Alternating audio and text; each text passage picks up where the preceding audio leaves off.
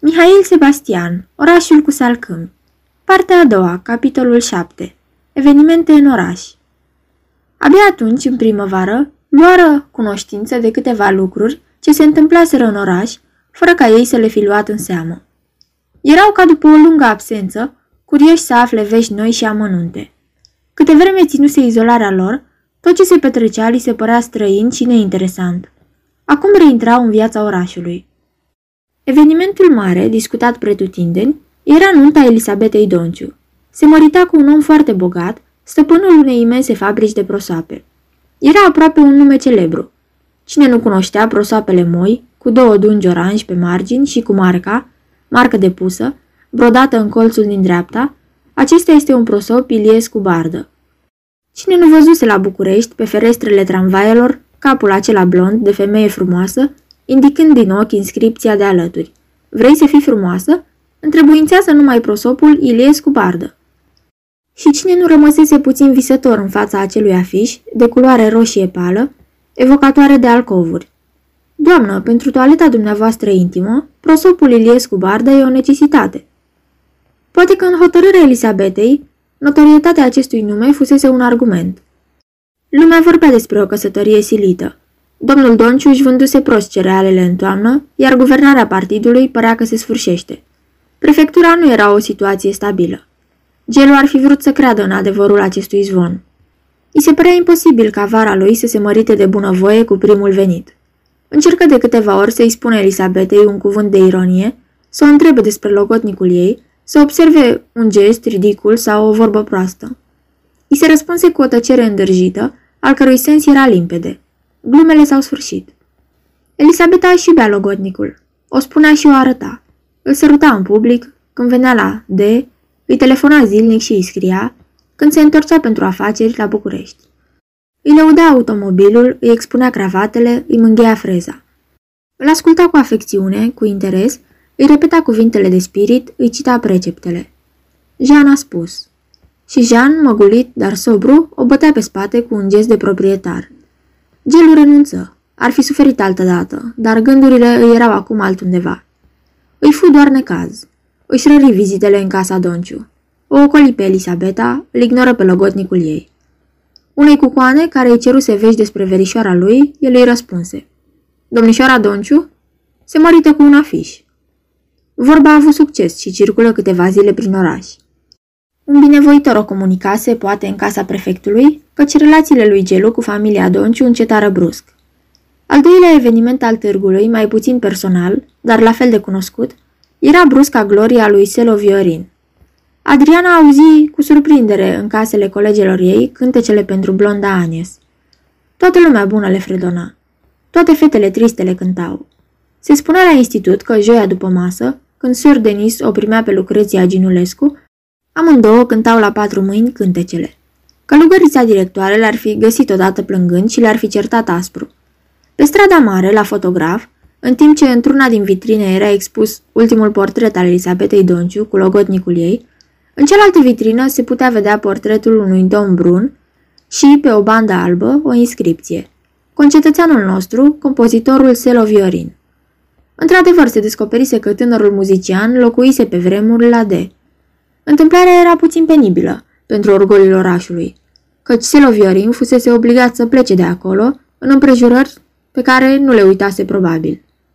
E drept că pe vremea aceea nu se chema decât Tache Poporeață și nu era decât funcționar la prefectura județului. Funcționar prost se vede, fiindcă, obsedat de muzica pe care o scria singur, neștiut în mansarda lui, îi se întâmpla uneori să încurce registrele prefectului. Fusese totuși suportat acolo din obișnuință. Într-o bună zi, partidul domnului Donciu ajunse pentru prima oară la guvern, pentru exact trei săptămâni. Prefect, domnul Donciu, a avut în această întâie trecere a sa prin fruntea județului destul timp ca să facă o reformă serioasă.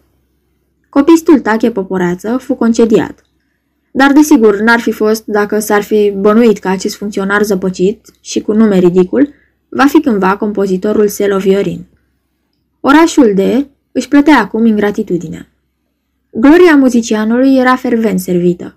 Nu toată lumea înțelegea farmecul curios și puțin complicat al acelor melodii, dar nu era om să nu înțeleagă și să nu compătimească cu povestea tristă a autorului lor. Băiatul ăla alb cu ghetele scălciate și coatele peticite, care trecea în fiecare dimineață peste drum de noi într-un pardesiu negru, care a căzut odată în centru de a râs toată lumea? Da, băiatul ăla. Amănuntele acestea emoționau. Gloria lui Viorin era datorită lor. Dacă, ascultându-i cântecele, vreun domn serios sau vreo doamnă grasă se simțeau înduioșați, era nu din cauza melodiei lor, cât din cauza acestor amintiri mărunte. Adriana era iritată de această glorie publică. Se obișnuise cu gândul că melodiile lui Viorin îi aparțineau. Acum însă, când tot orașul spărgea seara în grădină a lune, în ritmul lor, ea avea impresia că odată cu muzica aceea se degradează și amintirile ei. Era la D, un singur om care nu suferea gloria lui Viorin. Puță. El, de obicei, calm și răbdător, se înfuria când îi auzea numele. Ce caragios!" spunea el cui voia să-l asculte. Selo Viorin. Eu la muzică nu mă pricep, dar știu să miros oamenii după nume. Dobitocul ăsta a avut norocul rar să se cheme Tache Poporează. Gândește-te la curajul de a purta asemenea nume, de a iscăli cu el un cântec de dragoste, de a-l pune pe buzele fetelor, de a-l tipări cu litere mari pe afișe. Tache Poporează. Ar fi avut umor. Selo Viorin e sinistru. Nume de contrabas, nu de om. Uite, eu nu sunt ambițios, dar dacă aș vrea să fac ceva de soi în lumea asta, ar fi numai pentru plăcerea de a-mi striga numele în auzul tuturora. Buță. O fi el urât, dar e bărbătesc. Nu plânge nicio fată pe umărul unui bărbat pe care îl cheamă Buță. Dar nu sta nimeni să-l asculte. Era o calomnie sau o glumă. Uneori pe stradă, după masa, când soarele bătea tare și curțile erau deșerte, se auzeau dintr-o casă sau din alta, pe o fereastră deschisă, câteva note de pian, clape atinse întâmplător de o mână leneșă, o gamă, un acord și pe urmă, de la sine, cântecul cunoscut al blondei Agnes se înfiripa și acordurile lui, curioase, răsunau afară, pe stradă, unde nu era nimeni să le asculte. Spre vară, fu vorba în oraș de o invitație, care să-i fie făcută oficial compozitorului. Prilejul era bun. De vreme ce Elisabeta Donciu se mărita, audiția muzicală a elevelor domnișoarei Vital nu mai putea să aibă loc ca anul trecut în casele prefectului. Lumea bună era îngrijorată, dar soluția a fost găsită repede. Dacă s-ar crea o asociație muzicală a comunei. Doamna Rozalia Donciu sugeră ideea și primi prezidenția de onoare. Astfel, societatea Melodia, pentru propășirea gustului muzical, luă ființă într-o zi de mai. Concertul de inaugurare trebuia să aibă loc spre sfârșitul lunii în sala cinematografului. Invitat, Selo Viorin primi cu plăcere, fără să amintească măcar pe departe de vechile lui necazuri. Fu o seară frumoasă. Sala plină până la ultimul loc, voia de așteptare și voie bună. Se admirau rochii noi, se schimbau saluturi afabile de la o lojă la alta, se discuta prin semne între loji și partet. Când luminile se stinseră, nu se auzea decât o singură răsuflare. Ca un singur om, orașul își aștepta eroul. Scena rămase deșartă câteva clipe și această întârziere încorda atenția publicului. Când, în sfârșit, Seloviorin intră în scenă, o salvă de aplauze îl întâmpină. Omul rămase ezitând, aproape de culise, și a avut un surâs timid, puțin jenat. Se apropie de pian cu un gest ce îi contracta umerii, de parcă ar fi mers lipit de-a lungul unui zid. Era un tânăr cu minte, fără niciun semn exterior care să indice calitatea de artist.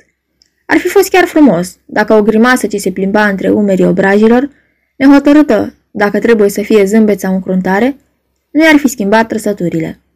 Era vădit că se simte prost. Cântă nemulțumit de cum cânta și toată lumea găsi că a fost admirabil. Prefectul cel puțin i-o spuse tare și în auzul tuturor, în antract. În a doua parte a programului, Adriana Dunea, aleasă între toate elevele ei de Mel Vital, cântă la pian cântecele pentru blonda Agnes. Selo Viorin, chemat la rampă de strigătele publicului, îi mulțumi Adrianei și îi sărută mâna pe scenă. Sala aceea adâncă, în care nu izbutea să recunoască nicio figură cunoscută, strigătele care veneau de acolo copleșitoare, luminile rampei, rochia ei albă, culisele din jur, pe unde se vedeau umblând diversi oameni ocupați, pianul negru de care se răzimase și domnul din față, a plecat o clipă asupra mâinii ei, Adriana nu avea să uite nimic din această vâltoare de imagini care se ridicau de pretutindeni amețitoare. Aceasta este o înregistrare Cărțiaudio.eu. Această înregistrare este citită cu respectarea legislației în vigoare pentru Cărțiaudio.eu. Copierea, repostarea, multiplicarea, vânzarea, închirierea și sau difuzarea publică a acestei înregistrări, fără acordul scris al Cărțiaudio.eu, constituie infracțiune și se pedepsește conform legilor în vigoare. Pentru noutăți, vă invit să vizitați site-ul www.cărțiaudio.eu și să ne susțineți cu un like, subscribe și follow pe canalul de YouTube Cărți Audio. Vă rugăm să îi susțineți prin donații pe naratorii voluntari ai acestui canal și site. Vă mulțumim și vă dorim audiție plăcută în continuare.